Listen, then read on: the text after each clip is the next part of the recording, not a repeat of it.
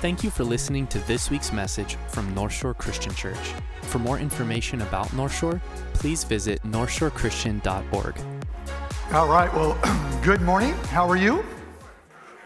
Good. I am lead pastor Scott Harris, and I want to wish all of you moms a happy Mother's Day. And, my mom has gone to heaven, and so I can't say that to her, but I say it to her today in spirit. But I'm also reminded of the person who serves as my mom on this earth right now is my mother-in-law. And just thinking about her today, I just love her and appreciate her. And so I want to extend a happy Mother's Day to all you motherly people. Is that fair enough? I mean, there's a lot of people that play that role in our lives. So from the bottom of my heart, happy Mother's Day. I appreciate you. I love you. Our Mother's Day, I say ours, but I'm going to take this, is on the plane right now. We got this picture. This is our youngest daughter, Stephanie. That's our granddaughter, Gracie. And that is them flying to America, right? So they are over the ocean right now. Yes, that's Sandy's Mother's Day present. That we'll open that up about 9:45. Tonight, so this is going to be a great Mother's Day. So that'll be little Gracie's first time in America. Okay, so we're excited about that. Sandy always talks to her, says, "Remember, you're American." She says that. She doesn't want her to forget, right? Well, this morning, if you need a Bible, raise your hand. We're going to be in the book of Ephesians, and so we're continuing our series on the book of Ephesians, and we're going to look at kind of the resistance today. So let me just pray over our time. Again, if you need a Bible, it's okay to keep your eyes open, raise your hand. Let me pray. Father, you're good. I love you. Your word is powerful, so we trust it. We invite it to come in and transform and change us. I pray, God, as we came this morning, that we'd be forever changed because we encountered you through worship, through the word, through your people. We love you, Jesus. We pray these things in your name. Amen. All right, so we are studying the book of Ephesians, and we're in this section, chapter 6, that really talks about this resistance that we have against our Christian life. And so just give an update, a review of the book of Ephesians. Remember, the book of Ephesians was written by the Apostle Paul late in his ministry. He is actually imprisoned in Rome, and he's writing back to a church in Ephesus, Ephesians, that he spent a lot of time with them. And his purpose of this letter is to remind them who they are. Because what's happening, the temperature is rising politically. And I believe he is acutely aware of it as a prisoner in Rome and hearing all that's going on. For you historians, understand Nero is in power and would ultimately persecute Christians at a level of persecution never seen before in history. And so I think he feels this temperature rising. They are in Ephesus, which is really the center at the time of pagan worship. So socially, things are rising up. And I think Paul pens this letter to say, don't forget. Don't forget. And he does this format. The first three chapters of Ephesians talk about our position, who we are in Christ. So if you look at Ephesians chapter 1, you hear words like we have every spiritual blessing. We are chosen. We are predestined before the foundation of the world. We are forgiven by the blood of Christ. All these things that Christ gives us, the position we have in Christ. And then from there, the last three chapters, he talks about the practice of that. What does it look like to live that out? And he gives us this charge, and it's where the title of our series came from, and that's in Ephesians chapter 4, verse 1. If you look at that, he says, I, a prisoner of the Lord, Paul says, urge you to walk in a way worthy of your calling, he says. And then we took that and reduced it, and I called this series The Worthy Walk. But it's inspired from that. And I think it's so relevant for today, right? I talk about temperatures rising and all these things. I would assume I'd get a hearty amen from all of you. So the call is relevant today, is to walk a worthy walk. It's our challenge. But in that walk, and this is the section we find ourselves now in chapter 6, there is resistance. There's a headwind coming against you, right? There is an enemy. Mark kicked us off, and I want to read that scripture. It's Ephesians 6, starting in verse 10. But it talks about this real enemy that we have. I'm going to read 6:10 through 13. Finally, be strong in the Lord and in the strength of his might. Put on the whole armor of God that you may be able to stand against the schemes of the devil. It's our enemy. For we do not wrestle against flesh and blood. He's going to talk about demons and Satan's army. But against the rulers, against the authorities, against the cosmic powers over the present darkness, against the spiritual forces of evil in the heavenly places. Therefore, take up the whole armor of God that you may be able to withstand in the evil day, and having done all, to stand firm. So we break that apart a little bit. What we see is we have an enemy, the devil, Satan, right? And our enemy, he's a created spirit being, right? An angel that, because of pride, wanted to take the place of Jesus, was cast down from heaven. And not only him, but also they think about a third of the angels rebelled with him and were all cast down. And now they're in this world, and he's called the father of this world, and he is moving around here and working, okay? And what his plan is, I want to tell you like this, because people ask, well, what are they like? As you look at scripture, Satan and demons are personified as, you know, snakes and dragons and stuff. It's a created being that, you know, has different kind of a imagery. We experience them. But think of this, most often he's an angel, right? But he has personhood. And that personhood means he has a mind, a will, emotions, desires. And you see that as he interacts, like in the garden, right? With Job, temptation of Jesus. You see this interaction in this will. But that power that Satan has in this world is limited. Limited by God, right? Satan cannot do anything without God's permission. And Satan's power is limited by us, by our lives, and what we give him, the space, the footholds that we give him. And we'll talk about that in this message. And so Satan's schemes, what is he up to? What are the demons up to?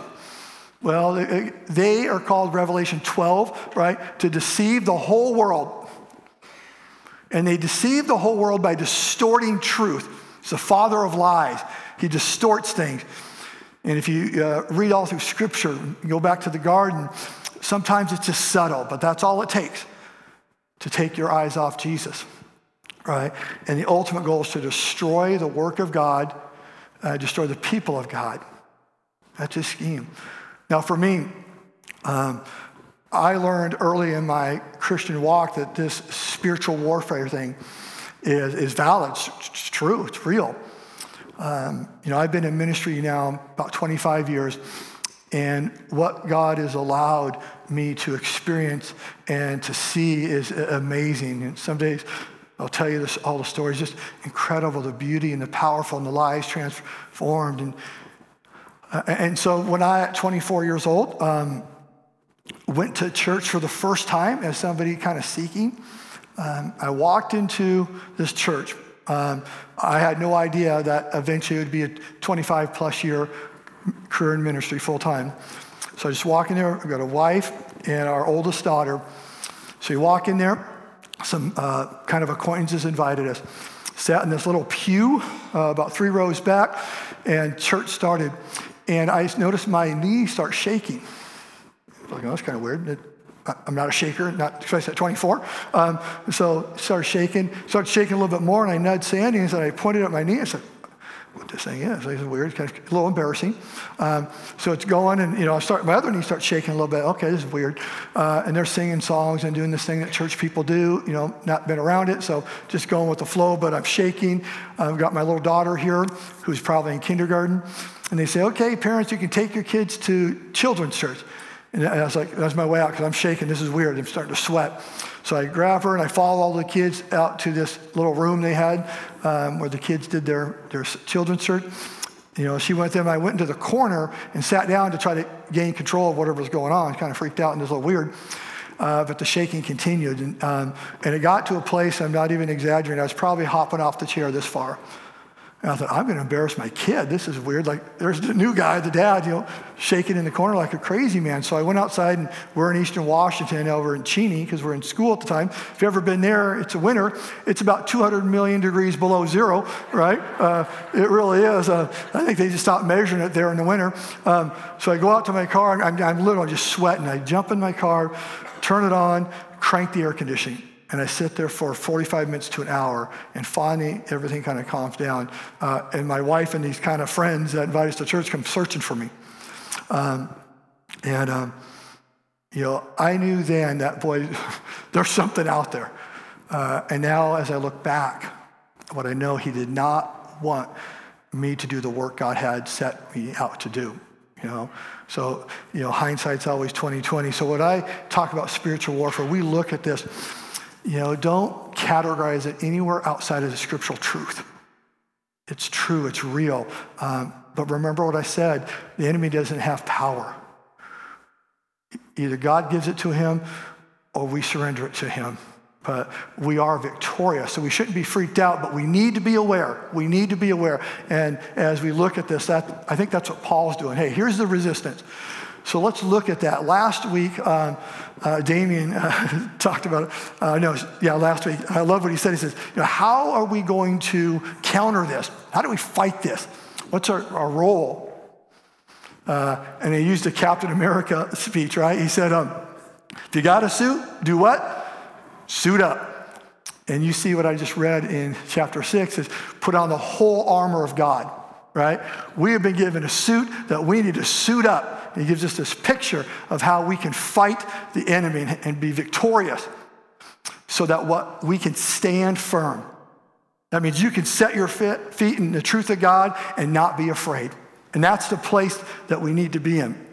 But in order to get there, you have to understand what's taking place and how to do it. And Damien talked about the belt of truth. So it starts there as we put this whole armor of God.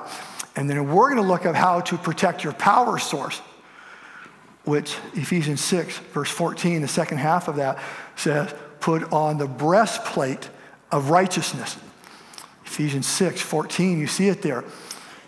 So let's look at this. What is the breastplate? And then we're going to look at what is righteousness. The breastplate, look at this picture here.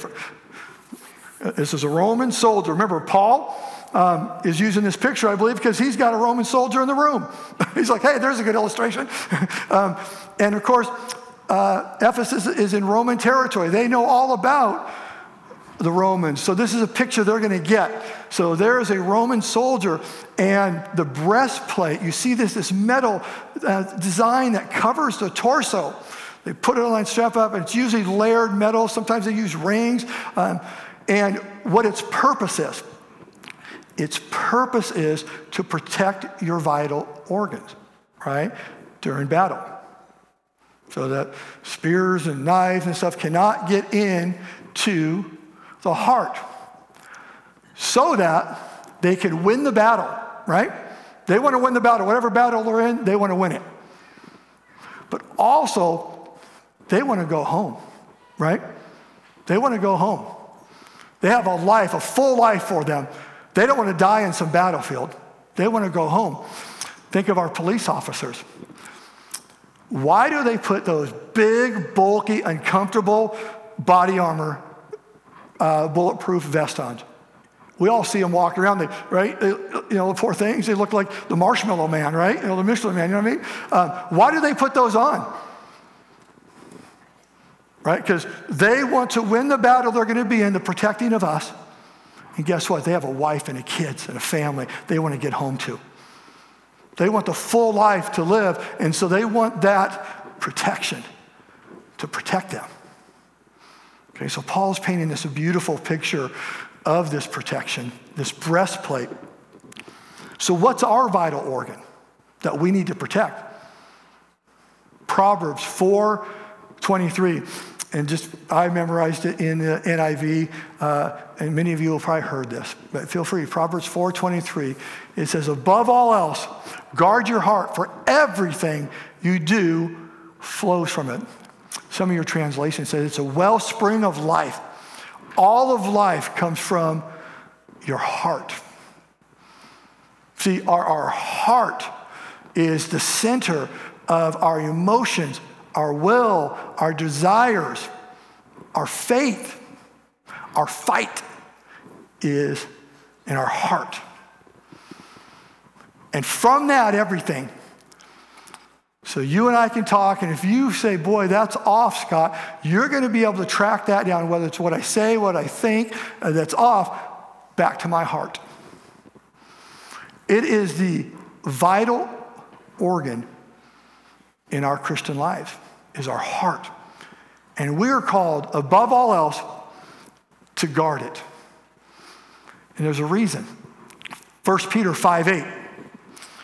1 Peter 5:8 tells us this, that we have to be alert, sober-minded, because our enemy, Satan, the devil, demons, are prowling around like a roaring lion, looking for somebody to devour.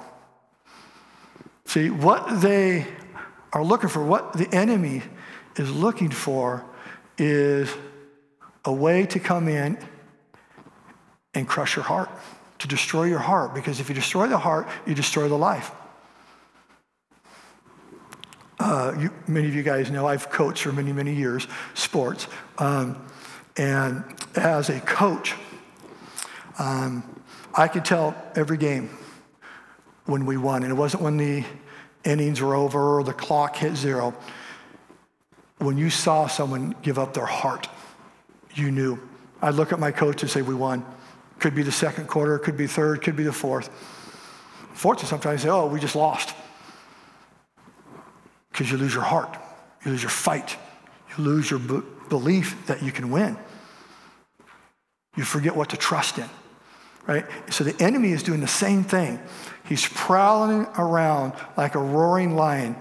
And that picture is much like we've seen in, you know, I think of Africa, right? And the poor wildebeest that we all see. What do the lions do? They come up and they just kind of trot alongside them, right? What are they doing? They're looking for weakness, vulnerability. Where's a chink in your armor? Where is your breastplate shifted? Or I can get in at that heart. And they're watching. And they pick a weakness out of that herd, right? And then we've seen the images. And that's the picture Peter's trying to paint there. This is what our enemy is doing. But we have a protection, right? We got a breastplate to protect us. And as Damien mentioned last week, there is a belt of truth that comes around and holds that breastplate in place so those vulnerable spots aren't exposed. So what's the truth of our breastplate? What's the truth of that? It's righteousness.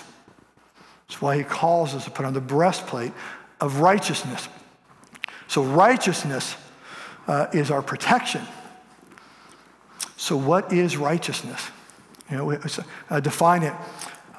It's a right relationship with God. A right relationship with God. Pretty simple, right? But powerful. It's a right relationship with God because 1 John 5:18 tells us that when we're in a right relationship with God, with Jesus, the enemy can't touch us.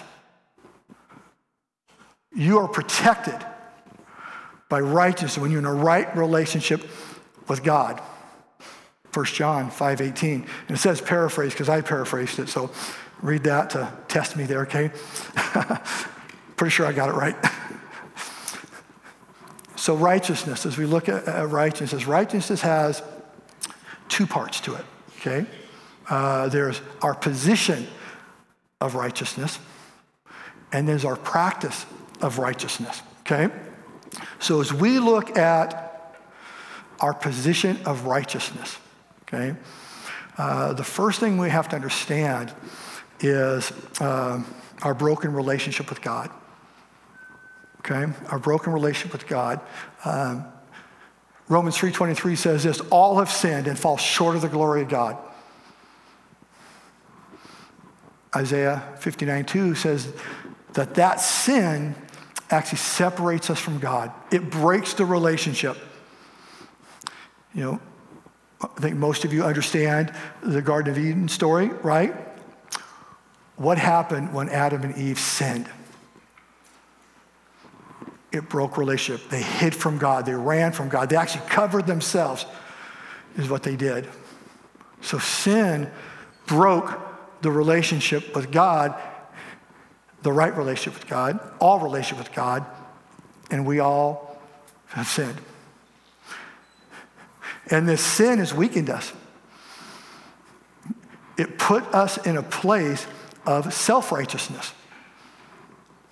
Isaiah 64, verse 6 says, your righteousness, your self-righteousness, is like polluted garment, filthy rags, that basically like a leaf just drop on the ground and die and are taken away. So what happens is in this broken relationship of sin, of separation, it creates a weakness in us, a weakness that puts us in a place of self-righteousness. We start relying on a relationship with self and us and our good works, our being nice enough. Don't have to figure out a worldview. We're okay. In fact, I'm not even going to think about it.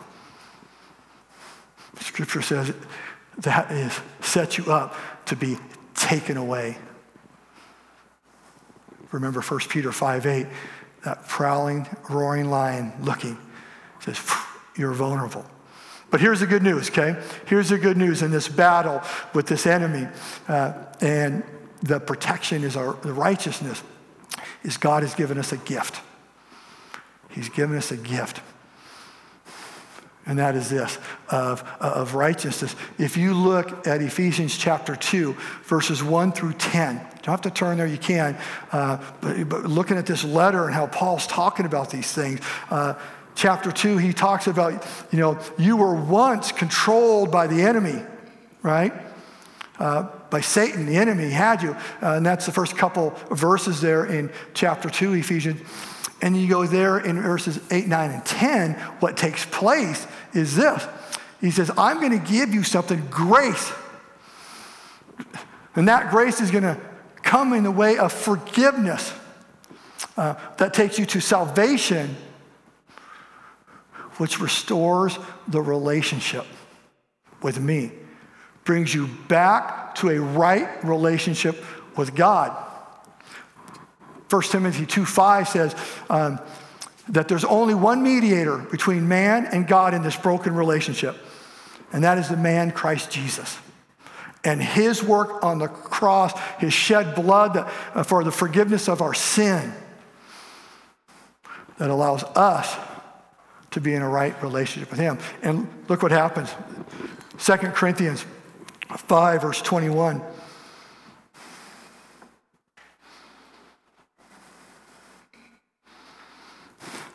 What we get from this gift is forgiveness and salvation, restored relationship. But listen, 2 Corinthians 5:21. For our sake, he made him, just talking about Jesus, for our sake, he made him to be sin who knew no sin, the unblemished Lamb, Jesus Christ. Listen to the second part of this. So that in him we might become the righteousness of God. 2 Corinthians 5:21. What we get is the righteousness of God, the position of righteousness. Because of what Jesus did, right? It puts us into a right relationship with God, and we become God's righteousness. We become right relationship with him. And so if the breastplate of righteousness is the protection of our heart, we have it in Christ alone because of him and what he's done. He put it there. It's his righteousness that we have. I love this. And that righteousness begins to work in us. And if hopefully you're in Ephesians 6 still, verse 10, if you look at that, in that relationship, what we get is his strength, his might, it says. This whole putting on the whole armor of God and this resistance that we have against the enemy, right? That power comes from Jesus Christ and his Holy Spirit that he gives us when we believe in him. It's in his strength and in his might. We get his strength. Do I have to fight the devil? No. I just got to run to God. How many of you here have ever had a big brother or sister? Because girls can be mean too. So raise your hand. Big brother or sister, got one of them, right? Remember in the playground when you got bullied and you got to call in big brother or sister? Now deal with that, right? So guess what? When you're a little squirt, you don't have to be tough if you got a big brother or sister, right? They got it, right? That's exactly what God, we don't have to be tough. He's got it. It's his righteousness. Why am I not afraid of the enemy? Not because of Scott Harris, because of Jesus Christ and him alone. Right? So we get his strength. Oh, and it gets better, okay? Luke chapter 10, verses 17 through 19. And what is happening here, Jesus just sent out 72 disciples, followers of his. And they're coming back and debriefing this. And man, and they rolled it up and they went into spiritual battle, spiritual warfare, fighting the enemy. And Jesus says there, he goes, I have authority over the enemy and I give you authority. So you can stamp them out. You can stamp out the enemy. You know? So what happens is we're given authority. Mark did a great job, so listen to the message a couple weeks ago of talking about this, but we have been given authority. Can I tell Satan, devil, demons to get at her? I can, not on my authority, but on the authority given to me in Jesus Christ. And so know this, you've been given righteousness, you've been given strength, you've been given authority, and it's packaged in his grace for you. So I want to leave you with a few of these thoughts. I'm not done quickly, so don't think that. But I want to talk about some indicators of righteousness, of right relationship, and some indicators of unrighteousness, some things when the relationship isn't right. So what are some indicators of righteousness, of being in a right relationship with Jesus that protects us? And don't go there, I'll talk about it, but in Ephesians chapter 4, right? Paul, again, in this letter, talks about this, okay? He talks about this enemy. He talks about righteousness in the way of the new life we have in him, the new life we have, being right with him in this relationship. And what are the indicators? And you know this, indicators on your car, those just tell you, hey, watch out, right? You need to pay attention to something because something could become a problem if you don't tend to it. And the same with his righteousness. It's his righteousness, but there's things that we can see is, are we heading in the right direction? Are we there? Same way with the bad stuff is, are we starting to veer off, being taken away from that? So indicators of righteousness. Matthew 6:33 says this, seek ye first the kingdom of God and his righteousness, and I'll give you all these things. And the whole ye in there is because I learned this first in the King James. I'm becoming a translation mutt. I don't know about all of you, right? It's crazy. So, but yes, seek his righteousness and his kingdom. So an indicator of righteousness, right relationship, are you seeking it? I use this. The proof is in the pursuit. I get many people coming up and I want to be discipled. I want to grow in the Lord. What do I do next? And it doesn't take too long to find out where their pursuit really is. Did they just get in trouble with their wife and want to have a chat? Or is their heart pursuing Jesus? So the proof is in the pursuit. Are you pursuing him? Right? Seeking him. Okay. The second is obedience. Deuteronomy 6:25 says this, that we get this righteousness by obeying his commands, meaning that we trust him. We trust that his ways are better than our ways. And so if you say to do this, I'm going to believe you. Parents of teenagers, right? How many times have you given instructions to your kids and you say, just believe me, I know. Just, I know my ways are better. I want good things for you. And you can see it in their eyes. Nope, I go try it myself. You'll say, hey, I'm going to show you some scars from doing that. I'm trying to help you, right? And that's what God is. Are you obeying him? Are you obeying him and saying, yes, I trust your ways are better than mine? Another thing, an indicator of righteousness is delighting in him. I love Psalm 37:4. Delight in the Lord, and he shall put the desires in your heart, right? So in a sense, is that he's working our heart. When we delight in him, when we find it joy, not just, oh, your commands are a burden, I don't have any, fun, I'm a Christian. Man, you're missing it. You are absolutely missing it. There's not a greater adventure than being a Christian, and it's getting more fun as time progresses. You with me? Right? We're talking about Satan and the enemy, but man, we're on the winning team, and winning is fun, just so you know. Winning is fun. And so we delight and say, yes, I know this is for my good. Thank you.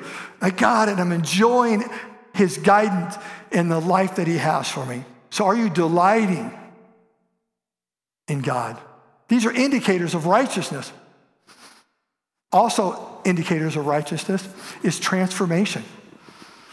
So I love this about Jesus.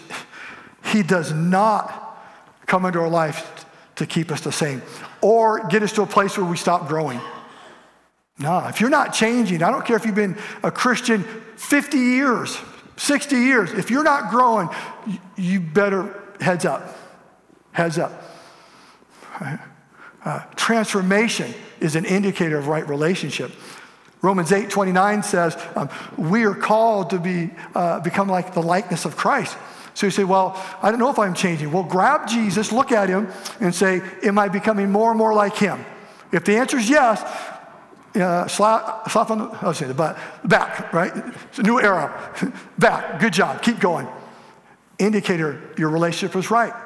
Celebrate that. Go, change, transformation. I hope in a year's time, you come and I am not the same person. Say, boy, that guy's different. Hopefully seeing more and more of Jesus in me and through me. I hope the same is true of you, right? And it becomes an indicator of right relationship because it gives me protection from the enemy. Also in 2 Corinthians 9, verse 11, the whole thing's kind of talking about giving, but it has this cool line. It talks about a harvest of righteousness. Meaning this is that when we are living right with the Lord, there's a harvest that follows it. So if you want to know, hey, how am I doing? Look around you. Are people different because they're your friend? They're in your family. And I was just thinking about this, and I just about started crying a couple days ago, just remembering, for me, in my kind of household, I was the first one who became a Christian. Sometime after a few months, my wife, Sandy, became a Christian. Man, there's a harvest of righteousness. Like, oh, wow, God, look what you did. Look what you did. My kids, both of them walk with Jesus. They love Jesus. Their husbands love Jesus. Thinking, no, it's not me. I'm just thinking, thank you. It's a harvest of righteousness, being right with him and letting him do his thing. My sister, and I told enough stories, how hard our growing up was. It's painful and abusive and all those things. And there's a lot of kids, but there's two of them that follow Jesus. Me and my youngest sister, and we were the youngest of the pack, and our lives are radically different. They don't even look like the other brothers and sisters. You know what the difference is? Jesus, we grew up in the same home, same abuse. Jesus. I was thinking of, when I've got time, so I'm going to tell you this story.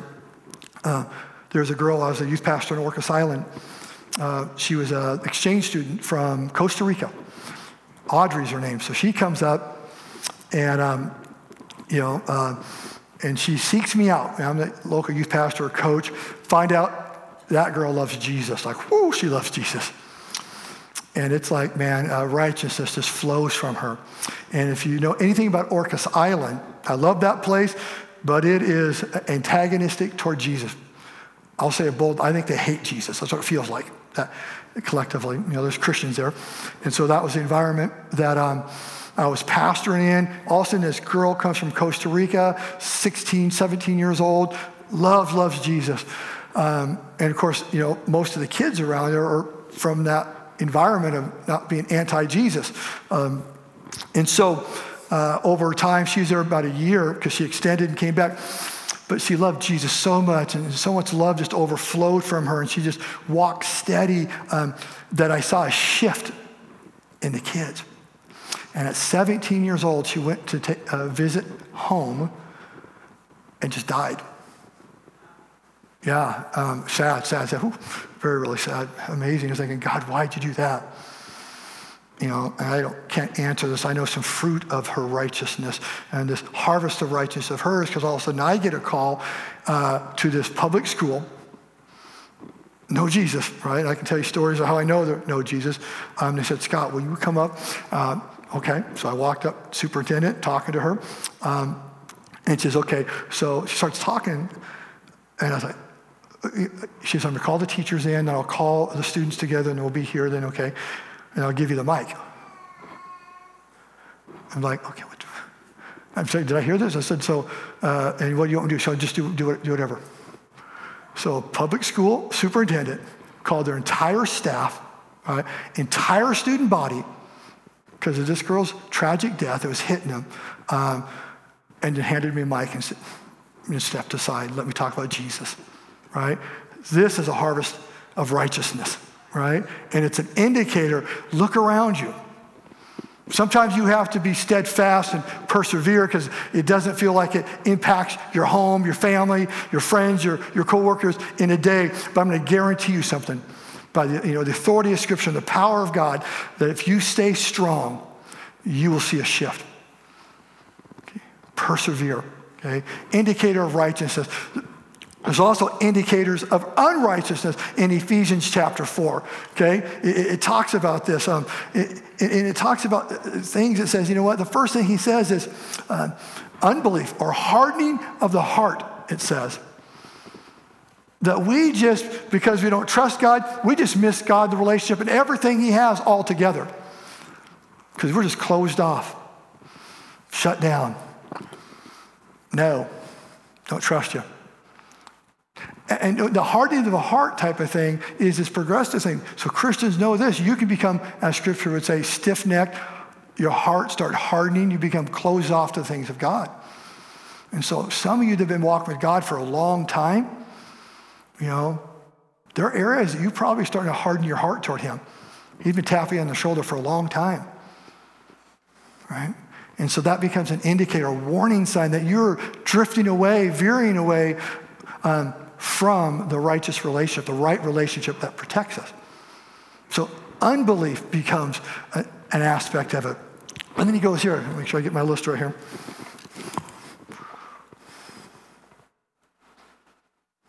Oh yeah, that's probably wasn't remember. This is one of the hard ones. Verse 19 there in Ephesians 4 is an impure life, right? An impure life, meaning you're doing it your own way, whether it's in the sensual, just self-gratification, all these things. You are missing the life that God says he has for you. He's got a full, abundant life for you. And impurity comes in and starts pulling you away because it feels more fun, right? It's better, it's easier, you know. And that, again, it's a tool of the enemy. Because wouldn't sin be easy to deal with if it wasn't fun? Imagine that. Sin was like eating liver and onions. Oh, got that mastered, right? Done. Oh, I'm going to offend some people here, right? Sin is like eating sauerkraut, right? I know some of you, hey, you Germans are mad at me. I know, I'm sorry. Right? It'd be easy, but it's not. The picture I get is like going to a candy store. For me, it's like going to Cinnabon. Love that place, man. That's where I grew this thing from, right? It's like that. And it draws us to an impure life that we don't trust God. We miss the life that God has for the temporary. So it becomes an indicator of unrighteousness, a relationship with God that isn't right, and getting veered off. The other aspect here is uncontrolled anger, I think I have. Oh, yeah. Verse 26 and 33 there says, make sure you deal with your anger. Don't let the sun go down in your anger, is a scripture. You know it well, right? And give the devil a foothold, because that's what this whole section's talking about, these footholds, these opportunities that the enemy takes when we have unbelief, when we live an impure life, when we have what I call uncontrolled anger. Is anger a sin? No. Is it fertile ground for sin? Yes. So that's why I said uncontrolled anger, not anger, but it's out of control, because what happens is your anger, I'm going to promise you something. Ready? Here's a promise. Even if you think that person you're spilling your anger to is with you, it is breaking relationship, because that relationship is losing trust, because we all know it. I'm the same. I sin with this. If they'll do it with you, they'll what? Do it to you, right? And so scripture talks about anger, and be mindful in that. Deal with it. Don't let it be uncontrolled, because what happens is you begin to miss your support system. God has given us God's people, right, to support us. And then it goes into all other places. It becomes this unfiltered talk, right? We become unkind. We begin to lies. Ephesians 4 talks about falsehood, slander, gossip, divisive spirit, talking bad about people, right? You know, and all of us should be doing this right now, because this is probably some of the greatest sin that humans face, especially in church, right? In the way of expressing our opinion, we go in and start breaking relationships, start doing things, and we miss the language of God, which is love, which is grace, right? These important things. That doesn't mean we can't talk about hard topics, but we're never excused in a right relationship with God to have it be lies, anger, unforgiveness, being unkind, divisive. That's not the language of God. We miss it. It leads into a place of unforgiveness, right? And then well, here's when we get to that place, we are missing the heart of Jesus. Because forgive as I have forgiven you. Meaning when you do this, oh yeah, you're going to get Jesus. Okay. And we all know it. Like, oh man, you feel it when you finally break through and you forgive somebody that, you know, you've been sinfully not forgiving. And this last point I want to talk about here is an unhealthy identity.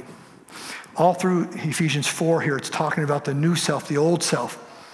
Because what happens, you have to remember, the Christian life is not a performance. It's a relationship. We can make it a performance. What are we doing right? What are we doing wrong? Even this talk can feel like that, and it's not. Because where does our righteousness come from? From Jesus. So what happens is Philippians 1 verse 11 says that we have a fruit of righteousness. And that is our practice of righteousness. It overflows, right, from this position of the righteousness we have with God. It starts overflowing in our lives. And so what happens is, if we get to a place in this unhealthy identity, is in the way of shame, of guilt, right? Condemnation, condemning yourself. John 3, verse 17, Jesus did not come to condemn the world, but to save the world. So if you're feeling condemnation, that is the enemy's lies, trying to say, yeah, you are unworthy. You're not good enough. Oh, you should be ashamed of yourself. You know what you did when you're 18, when you're 25. He just likes to needle you, right? To let your eyes drop from him, look into yourself, and we don't use these words, but the enemy's right. God can't use me. I'm worthless. I'm no good. And that is an indicator of unrighteousness, because righteousness says, I understand God and he forgive me. Even in this, my head could be a high because of him. Listen, no matter what, Does God want you to live a victorious Christian life? The answer is yes, yes, yes. Fruit of righteousness.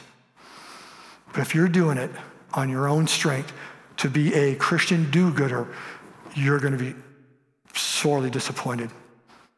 Because what I said about Isaiah 64:6, you know, your self-righteousness won't work. It's when we understand who Jesus Christ is. So I'm going to invite the band to come out, and I want to land this thing in this is, what's our next step? What do we do with this righteousness, this breastplate of righteousness that protects us? I take you back to Proverbs 4:23. You have to guard your heart, right? Your power source, where everything comes from. And how do you guard it? You guard it with the power of God's Spirit. The Holy Spirit has been given to you, Christian. So surrender to it. Allow him to work to give you power, right? To give you wisdom, to guide you. The second is the power of God's word. He has given us the word of God, the Bible, to guide us and teach us. And I've heard it said to me, 90% of our prayers are already answered in the Bible, right? So make sure you are in the practice and habit of going to God's word. Say, well, I'm kind of a new believer. Then do this next thing. You know, there's power in God's people. He's given us to one another as a family to encourage each other, to sharpen each other. So go to a believer and say, boy, I'm struggling with this. I need help. I feel the enemy attacking me. Guess what? That believer is going to pray with you. They're going to share God's word with you, right? They'll be with you. And then we can do what Matthew 5:6 says. And that is, blessed are those who hunger and thirst for righteousness, for they shall be satisfied. Don't you want a full life? Amen? You want everything God created you to be? You can be satisfied. But from your heart, hunger and thirst. It's not an idle walk, but it's a passionate pursuit of Jesus, right? That takes us to his righteousness and the right relationship with him that gives us life that he has for us. So I end it with this. All of us have to do a heart check. How's your heart? Is it on fire for Jesus? Man, keep going. Keep going. Keep going. In fact, I want to hang out with you a little bit, right? I want some of that to overflow. Maybe it's grown cold. I've been doing this a lot of years, and it's becoming routine and mundane. Hunger and thirst. Check your guard post. Where has the enemy got a foothold? What are your indicators telling you? Maybe you're here and say, I don't have any of that. My life's a wreck. Maybe you haven't trusted God with the most important thing you can ever give him, and that's your heart. So it starts there. You say, God, I want to surrender. I want to receive Jesus Christ, his righteousness that was purchased for me on the cross through the blood of Jesus Christ for the forgiveness of my sins. I want to receive that by faith. Ephesians 2:8-9 tells us in the verse 10, so I can do the things that he has for me. So if you are in any of those categories, love to pray with you. We're going to have a prayer team over here. And I invite you, don't sit idle. Put that breastplate of righteousness on. Put on the full armor of God. Stand firm in it. And guess what? We're going to win because of him. If you don't know Jesus as your Savior, we love to share that with you, to pray with you in faith with that. And I can guarantee you, your life will change. It may not be easier, but spiritually, Jesus will be with you, and it gives us joy and peace.